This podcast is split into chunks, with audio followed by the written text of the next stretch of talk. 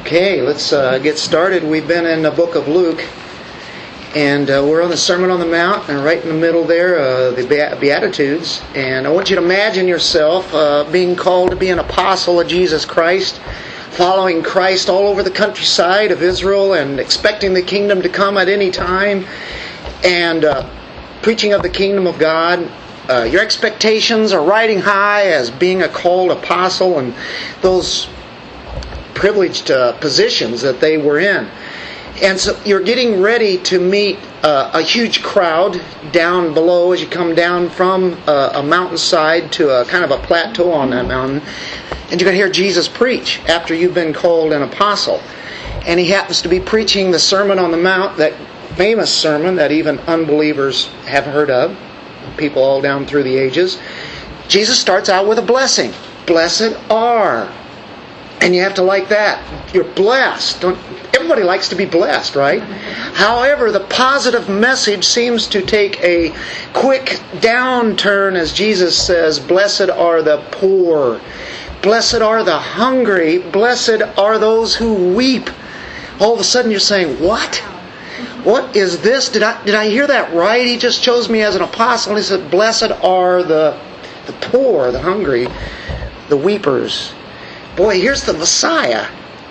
And this is the one, I know he is, and we're his messengers. And isn't this just going to be wonderful? Isn't this going to be great? We're going to proclaim his message along with him. We're going to be with him. We're going to tell people about this good news of the kingdom that is to come and about forgiveness.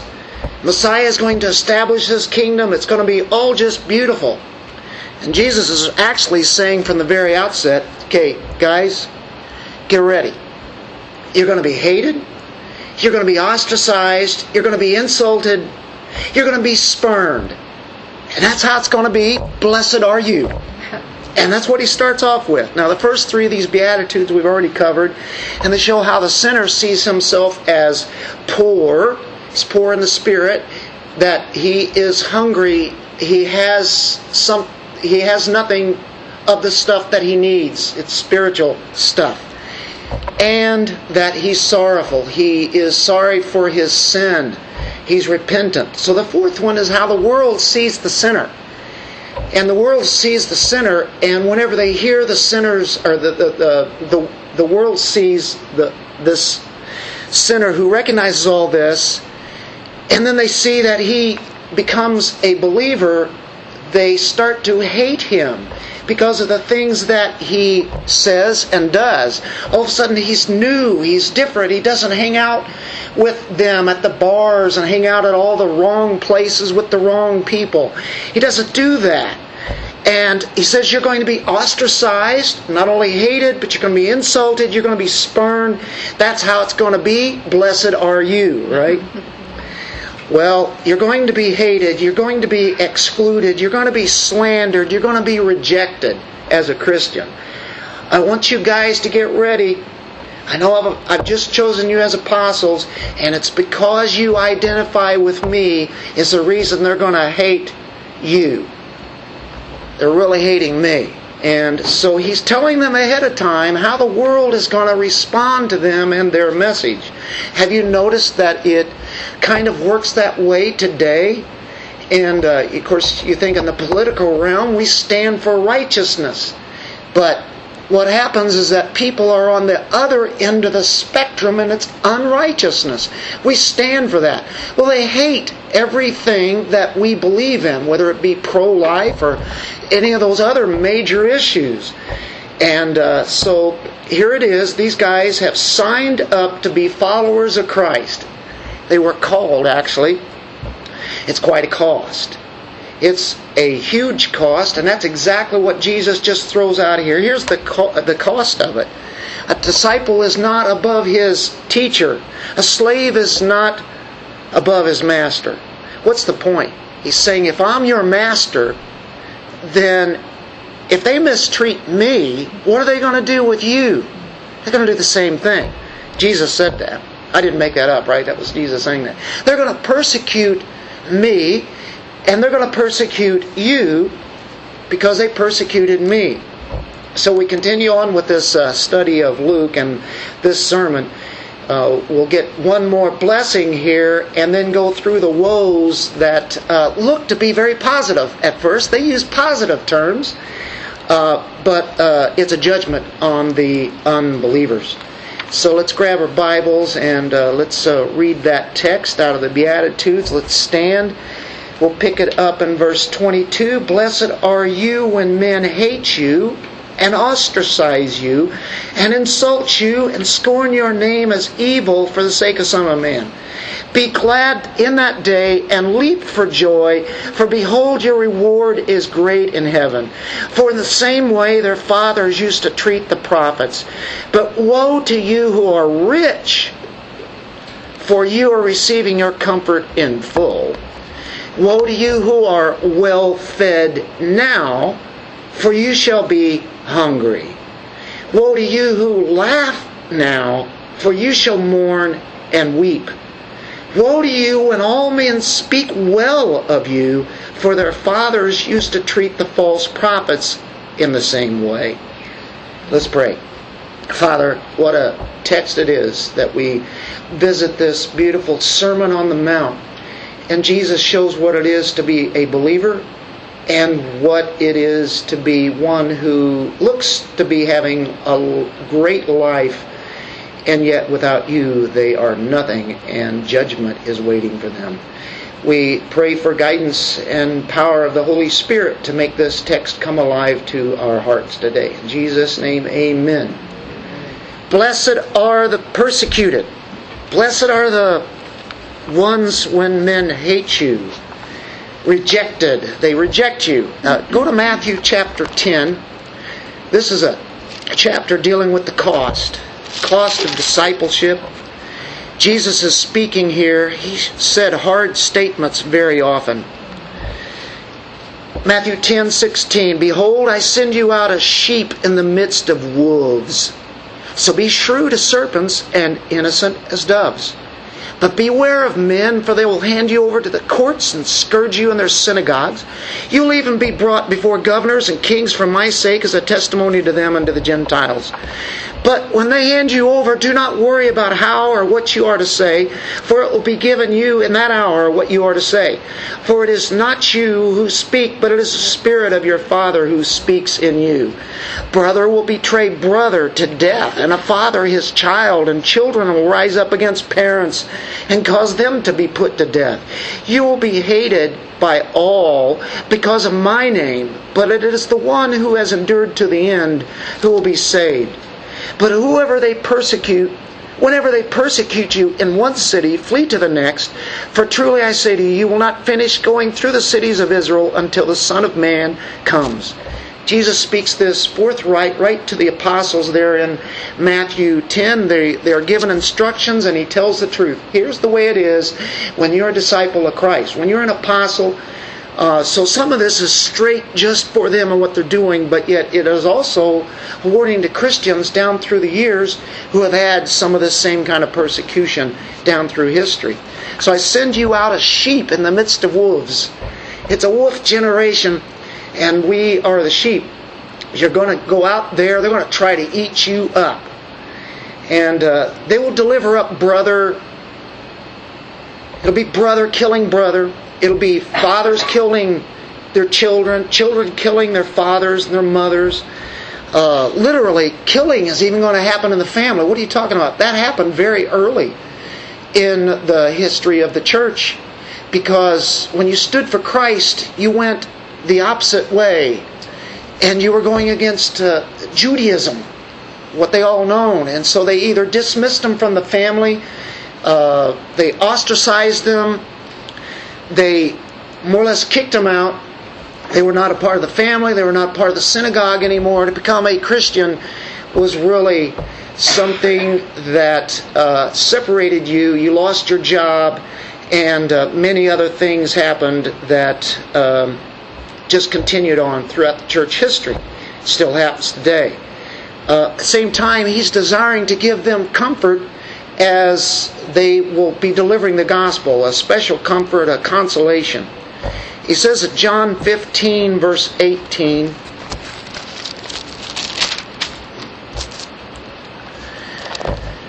If the world hates you, you know that it has hated me before it hated you. If you were a friend of the world, the world would love its own, but because you're not of the world, but I chose you out of the world, because of this the world hates you. Remember the word that I said to you, a slave is not greater than his master. If they persecuted me, they will also persecute you. If they kept my word, they will keep yours also. But all these things they will do to you for my name's sake, because they do not know the one who sent me.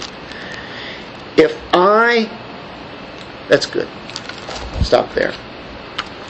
It's all about this is what it is to live the Christian life. Early Christians suffered greatly. Apostle Paul, we know before he became an apostle, hated these people, and of course he breathed threatenings and breathed slaughterings, threatenings of slaughterings against the Christians.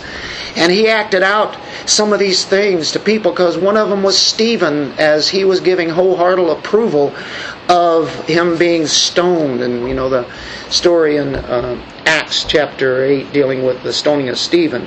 By the end of the first century, this had developed quite uh, much uh, to a very high degree that uh, the Judaism in the synagogues, they would try to smoke out any of the Christian Jews in the synagogue. And so there it is. They were rejected. They're, they're hated that uh, we see in uh, John 15, 18, and 19. You got to remember this is a spiritual quality here when we're talking about uh, all of these things. And the world cannot help but to hate those who are in Christ. Um, why is this? Well, the Christian who is filled with God's Spirit manifests righteousness out of his life people see it. When people see that righteousness, sometimes you don't even have to say a word. It's just there. They know who you are, and they get high, highly offended because they are unrighteous, but yet they are self righteous. And so they get very angry uh, sometimes of the things that you believe in, the things that you don't do that they do, and vice versa.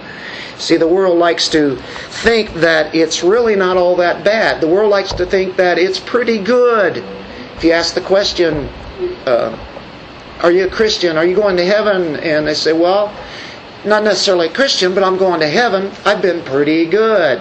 The world thinks that. The world thinks it's pretty good. It's an unrighteous world. If you turn to John 3, everybody knows John 3:16. Keep reading a few verses after that in verse 19. And we have this is the judgment that the light has come into the world, and men love the darkness rather than the light, for the deeds were evil. See, they love the darkness. The light has come to the world, that's Christ. And of course, we are considered to be the light of the world because we're in Christ. Men love the darkness rather than the light, for their deeds are evil. They don't want to be exposed when the light is turned on. Now they feel unrighteous. Or you're thinking that I'm unrighteous. I don't like that. They hate that. They get to a point where they hate Christians. Um, when the world finds itself in certain kind of sins, whenever you see what the world is doing is telling on itself with what is happening in Hollywood and the the Me Too and that whole thing that's going, it uh, it's kind of ironic because that thing has been going on for a long time and everybody knew about it. And it was, uh, you know, it, it, just showing its sins constantly. And of course, uh, the the Hollywood, uh, whether it be um, the overdose of drugs. It, it, just goes on and on. Um, they redefine sin. It, it's not really sin. There's no such thing as sin. It's only what you make it. We can do anything we want. God is the standard, isn't He? He is the standard. We don't make up the standards, and He is perfectly righteous. So, it comes down to two things. Either one repents and turns to the Lord for forgiveness, or you reject God's truth, you try to deny it, and even try to destroy it. That's just there is nothing in between. It's either this or that. And so that's what Jesus is doing here as he puts forth this uh, this these truths. Uh, so we, we get the idea of what the uh, the hating is. They may not ever say that they hate you. That you don't like what you're you are about, what you stand for. The very people that would uh, stand for killing babies that are unborn, uh, they hate your idea. Why is that? Because they want to have sex and nobody telling them that they can and can't do this thing. And, and uh, of course, that's why you have people living together. They just want to do whatever they want to do and not anybody tell them that that is wrong. So now it's the right thing. Everything is the right thing. Everything is upside down in this world. And so therefore, we're quite different than them. We think differently, we talk differently, we act differently. If we're not acting differently, we're not thinking differently, then we have to question who am I really? And Jesus hits on it uh, very much so. Uh, another word is uh, you'll be ostracized, and that means to be set off, to, to mark off the boundaries. You are discluded from our group, our people.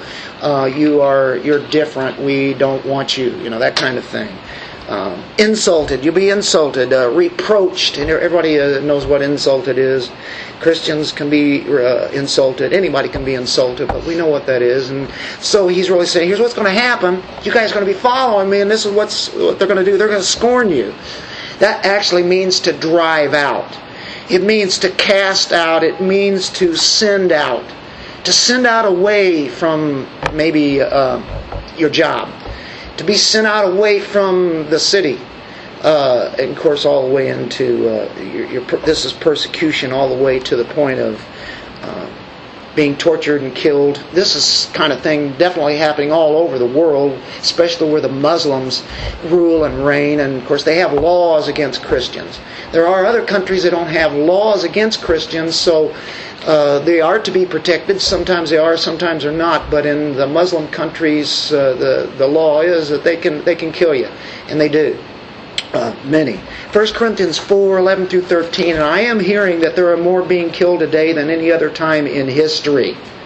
We're just not seeing it here in America, but we, we do hear about it in the background occasionally. 1 Corinthians 4, verse 11 through 13.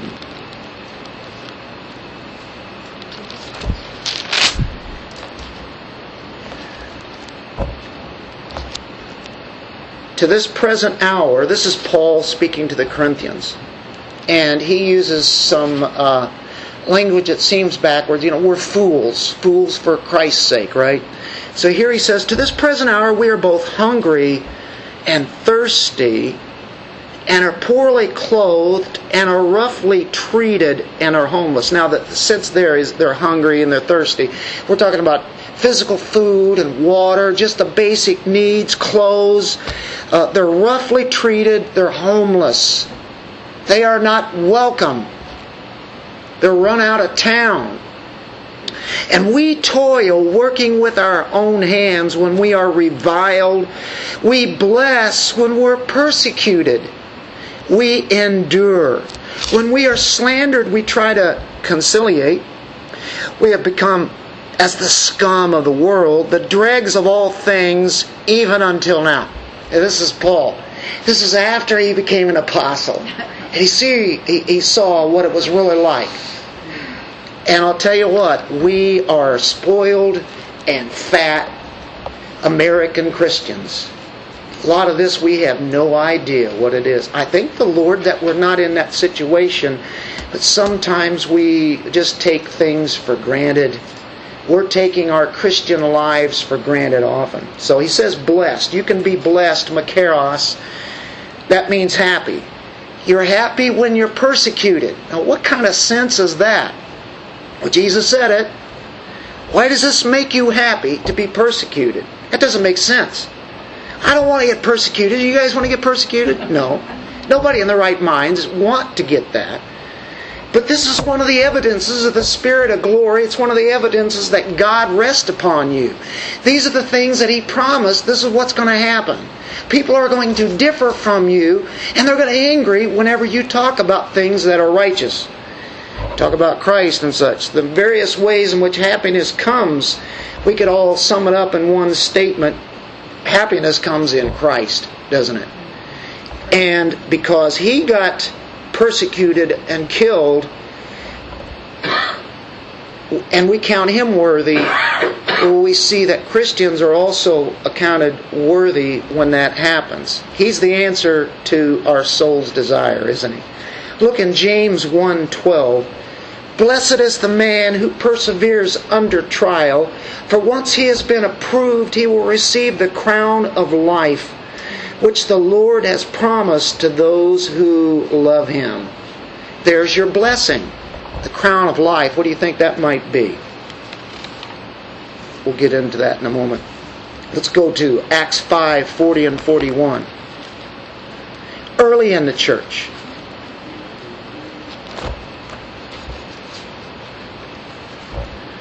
here you have, uh, again, the gospel being preached, apostles getting arrested. They took his advice, and after calling the apostles in, their arrest, they flogged them. That's not taking a feather and just go tickling them a little bit. They beat them really good. They, they flogged them and ordered them not to speak in the name of Jesus name of Jesus, and then released them. So they went on their way from the presence of the council. Here we go. Rejoicing that they had been considered worthy to suffer, suffer shame for his name. They were happy. they were blessed. They were joyful. They had been flogged. They had been persecuted, and they rejoiced because they suffered shame for Jesus' name. That's incredible, isn't it? Galatians 6:17 From now on, let no one cause trouble for me, for I bear on my body the brand marks of Jesus. What do you think the brand marks of Jesus are? The whelps, the stripes that they took. This is Paul telling the Galatians there, I have the very marks of, of Christ. He stood for Christ. He got beat many times, but yet he considered himself blessed. Be glad. Be glad in that day, as it says in our, in our Luke passage here in, uh, in Luke 6. For he says, Blessed are you when men hate you and ostracize you and insult you and scorn your name as evil for the sake of the Son of Man. Be glad in that day. Be joyful in that day. That you've had that privilege. If it comes, put on your dancing shoes. Be exuberant. 1 Peter chapter 4, 12 through 14. Boy, the way of Jesus sounds so opposite, doesn't it? Especially in our American world that challenges our faith constantly to blend in with them and make them make us look just like them make us talk like them and start to think like they do and here's Jesus saying this and then we have the apostle Peter saying something that's very very similar he says beloved do not be surprised at the fiery ordeal among you which comes upon you for your testing as though some strange thing were happening to you. Strange? It's not strange. This is common. But to the degree that you share the sufferings of Christ, remember, it's the suffering of Christ, keep on rejoicing. There's our be glad. Keep on rejoicing so that also at the revelation of His glory you may rejoice with exultation. If you keep your eye on Christ and know He's coming back, that's what we have to really, really shoot for, don't we?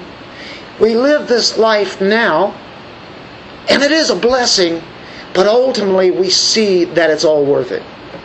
And so that is what Peter says there. That there's a there's a crown of life I was mentioning. What do you think that crown of life is? What's well, a reference to eternal life?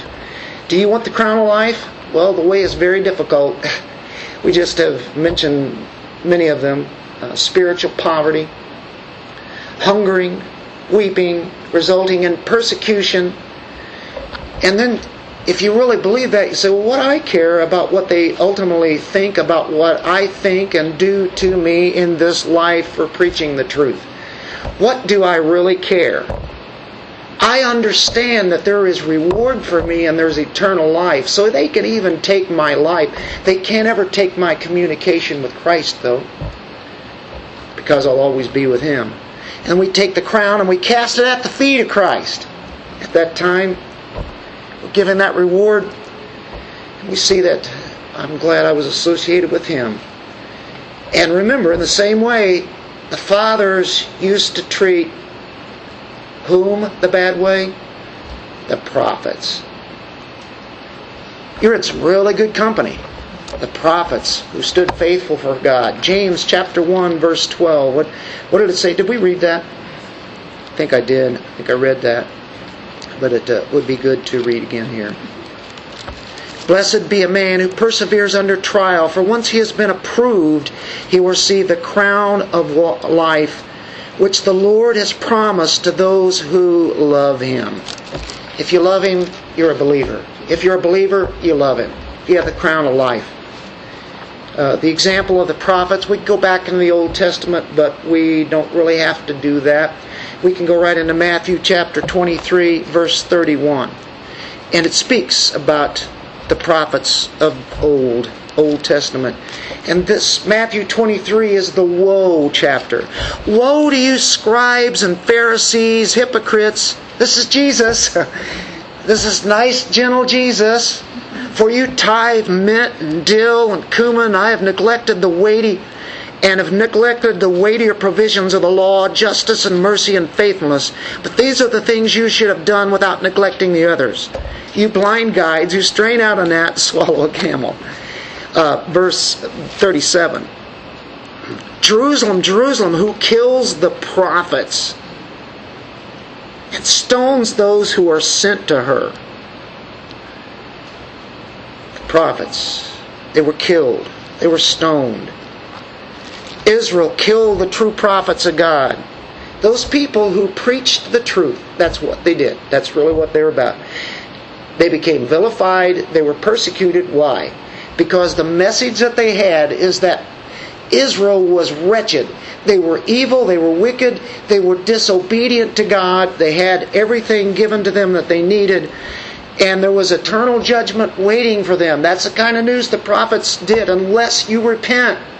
Good news was always there. They must cast themselves on, on the mercy and the grace of God and His righteousness would be given to them. See, they, they, they lived through self righteousness. That's what they were about. So they killed the prophets. They killed the prophets, uh, the apostles, uh, uh, right after the time of Jesus, these apostles that he had appointed. They're still killing Christians today throughout history.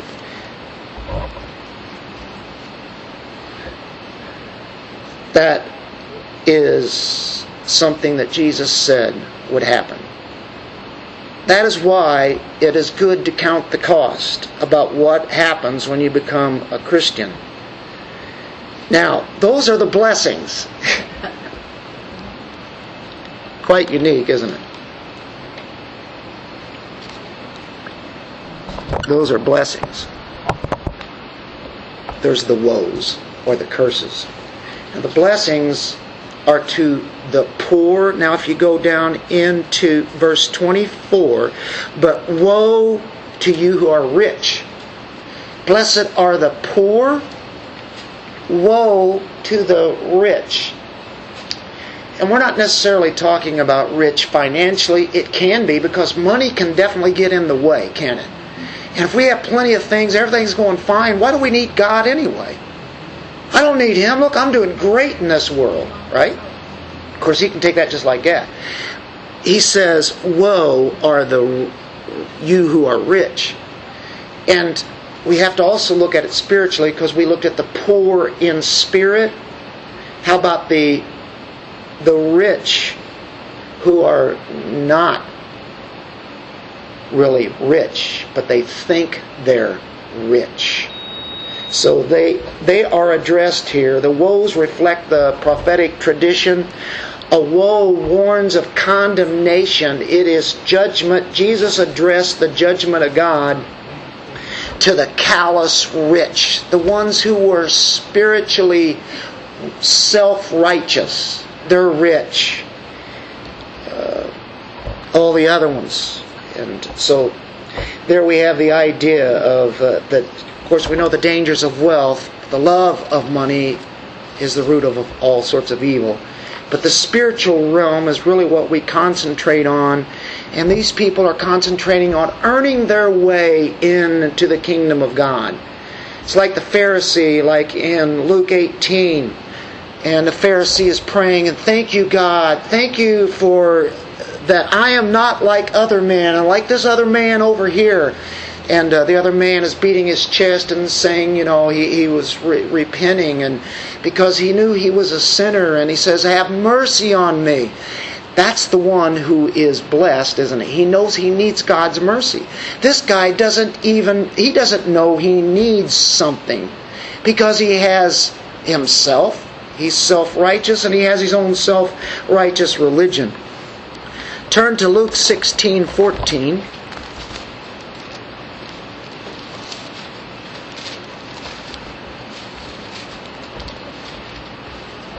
Now the Pharisees, who were lovers of money, were listening to all these things and were scoffing at him. These are the religious people. Yes, they were filled with money, but they were filled with their self righteousness, self religion, thinking that they worshiped God, which they didn't.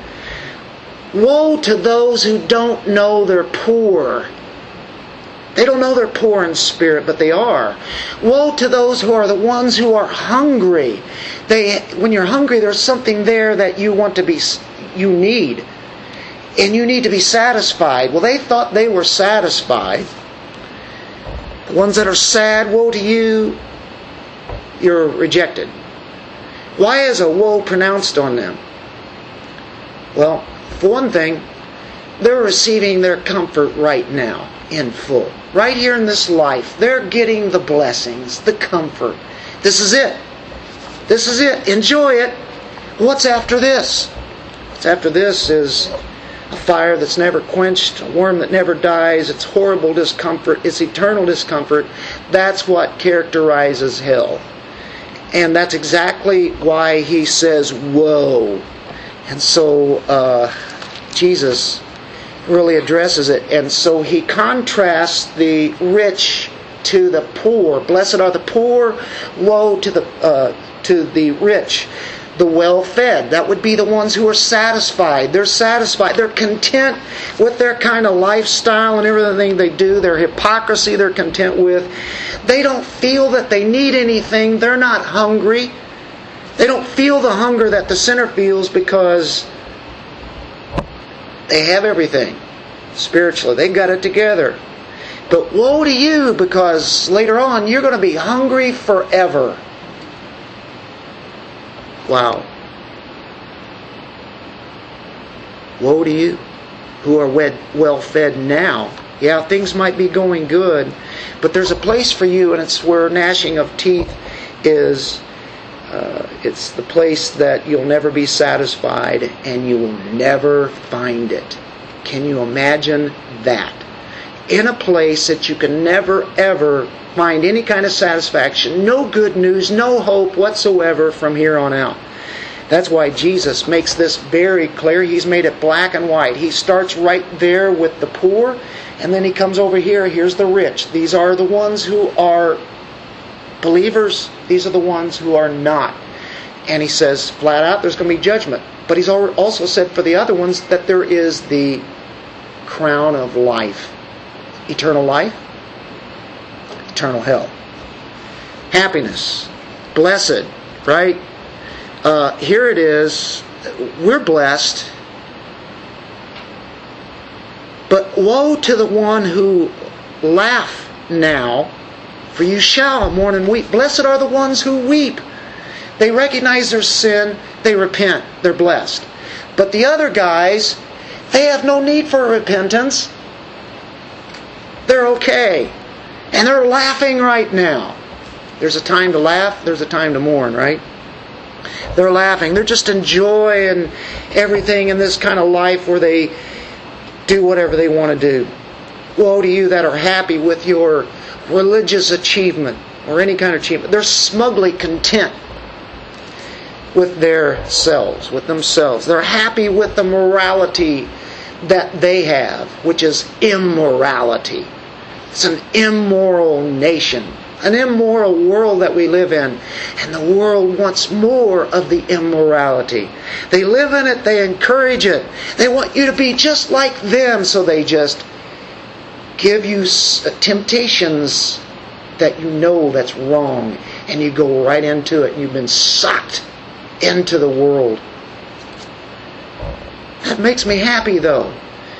woe to you, he says, woe to you who laugh now, who are enjoying that now, that kind of lifestyle, because I want to tell you, you have hell waiting for you. The tears will never stop falling, never ending.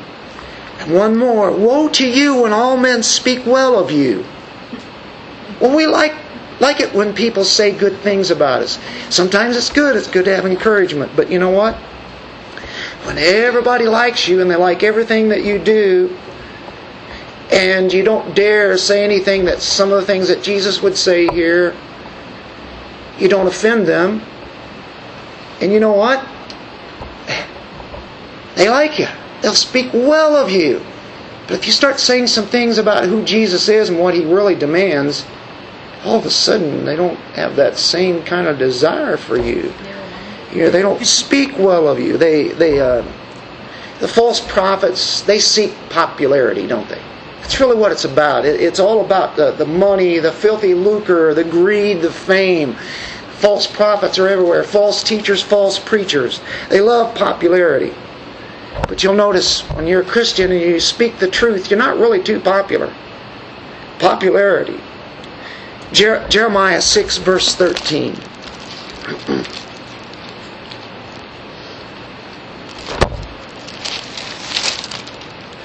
Jeremiah, you remember him? The weeping prophet? Boy, he gave some news to people he didn't really want to give. And God told him that this is what you have to do. He didn't want to do it but he did. For from the least of them, even to the greatest of them, everyone is greedy for gain. And from the prophet, even to the priest, everyone deals falsely. That was what was happening in Israel. It was a mess. The religion was at that time. Chapter 8, verse 10. Therefore, I will give their wives to others, their fields to new owners, because from the least even to the greatest, everyone is greedy for gain. From the prophet even to the priest, everyone practices deceit. Chapter 14, verse 14. Then the Lord said to me, The prophets are prophesying falsehood in my name. I have neither sent them nor commanded them, nor spoken to them. They are prophesying to you a false vision, divination, futility, and the deception of their own minds. False prophets. God said, I didn't give them the word to do that. I didn't tell them to do that. Chapter 23, verse 1. Woe to the shepherds who are destroying and scattering the sheep of my pasture declares the Lord. Woe to them, right? Verse 9. As for the prophets, my heart is bro-. These are all false prophets now. It's not the true prophet. This is what had come to this uh, uh, by this nation at that time, Israel. There were just a few good prophets, and Jeremiah is having to go and tell them this. He's not going to be popular, is he? As for the prophets, my heart is broken within me. All my bones tremble. I have become like a drunken man, even like a man overcome with wine, because of the Lord and because of his holy words. Wow. It's a land full of adulterers and such. Pollution. Verse 15. Therefore, thus says the Lord of hosts concerning the prophets Behold, I'm going to feed them wormwood and make them drink poisonous water. For from the prophets of Jerusalem, pollution has gone forth into all the land. Chapter 5, verse 30 and 31.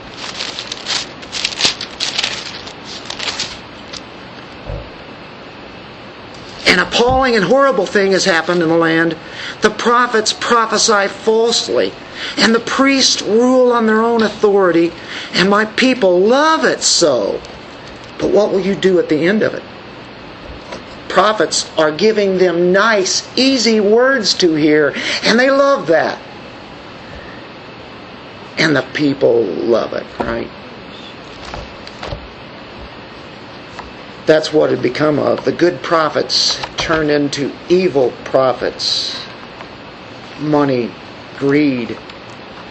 It's about the truth. We have to preach the truth. He's telling them, the disciples, the apostles there, you have to believe this truth. You must believe it, and when you do, there's a price that you have to pay. What does Jesus say? You're going to be persecuted. And I know at that time, people just owned that message. They took it in. They were, they were embracing Christ as their Messiah, as their Lord. They saw themselves as sinners, and they were poor in spirit, and they repented and cried out for mercy. Are we the spiritually poor? Are, are we spiritually hungry? Are we spiritually sorrowful? Are we rejected? Do we cry out to God for mercy? God has given eternal riches, eternal satisfaction, eternal joy, eternal peace, and acceptance. That's what a beautiful thing is here. And that's what Jesus has done in the weeks that we've studied here. Blessed ours. But then he ends up with Are you the spiritually full, rich, happy, popular, to whom God promises that they will have spiritual poverty? Eternal poverty, eternal emptiness, eternal sorrow, and eternal rejection. It's only two categories, aren't there? That's all there is. What is it that makes following Jesus make people want to give up their riches, their comfort, even friends, to do so? What would make you do that? What would make you even give up your family if it meant so? He, the, uh, Jesus says not to hate your family, we're to love them. But what is he saying? He said, you, take the one, the thing that's very closest to you, and usually it's family. And these days, our, our world is trying to diminish family. As a matter of fact, they would like to make family uh, a, a word that is totally out of realm the way that we think of it today. And of course, you look in Genesis and you see it right off the bat what it was intended for. It's instituted by God, and it's being distorted on what it what it really is, and uh, homosexual marriages, and the multiple people living in a house together, and you just go on and on, and uh, it just uh, it's unrighteous, absolutely crazy, upside down. What is it that people will give their lives for. What, what makes that happen? Well, there's a very strong reason. It's the blessings which God, Jesus, gives that are eternal. It's not the temporal things of life that we go for, but it's the eternal things. We jump at that. When we find a treasure in the field, what do we do? We take it. We sell everything, we buy that, we get it. We know that that is the ultimate. That's, that's satisfaction. Jesus gives the forgiveness of sins. Jesus gives the peace with God. He gives the joy and, and fellowship with Him and serving Him. Discipleship leads to what true blessings are. It's the greatest blessings. If you're a Christian, you've experienced those blessings.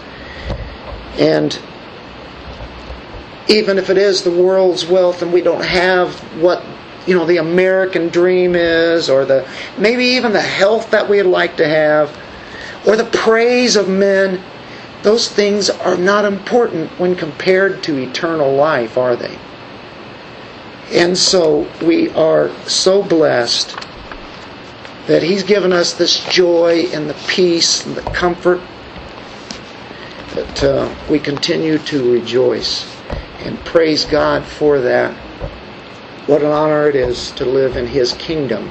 For if those things are yours now, you are satisfied, aren't you? You have been filled with Christ. And that we say thanks. Lord, we praise you, we glorify your name, and as we go out of here today, may we understand the person of Christ and what salvation is even more as it's important to us. It is our life. That we would not be taken in by the things of the world and, and just do things that would be contradictory to your word. That we live to honor you in, in all ways. And may that really be our heart's desire. And as we prepare to go to the baptism, Lord, we pray for these individuals and that as um, we, the church here, back them up and we we extend the thanksgiving uh, that the Lord has brought them to Christ. They're showing that they have died to the old life and are now set free and are new and their sins are forgiven. And we want to encourage them, encourage them. Um, completely in every way as the body of Christ that they can grow and be strong in the Lord. And we give you this glory, Lord, this day. In Jesus' name, amen.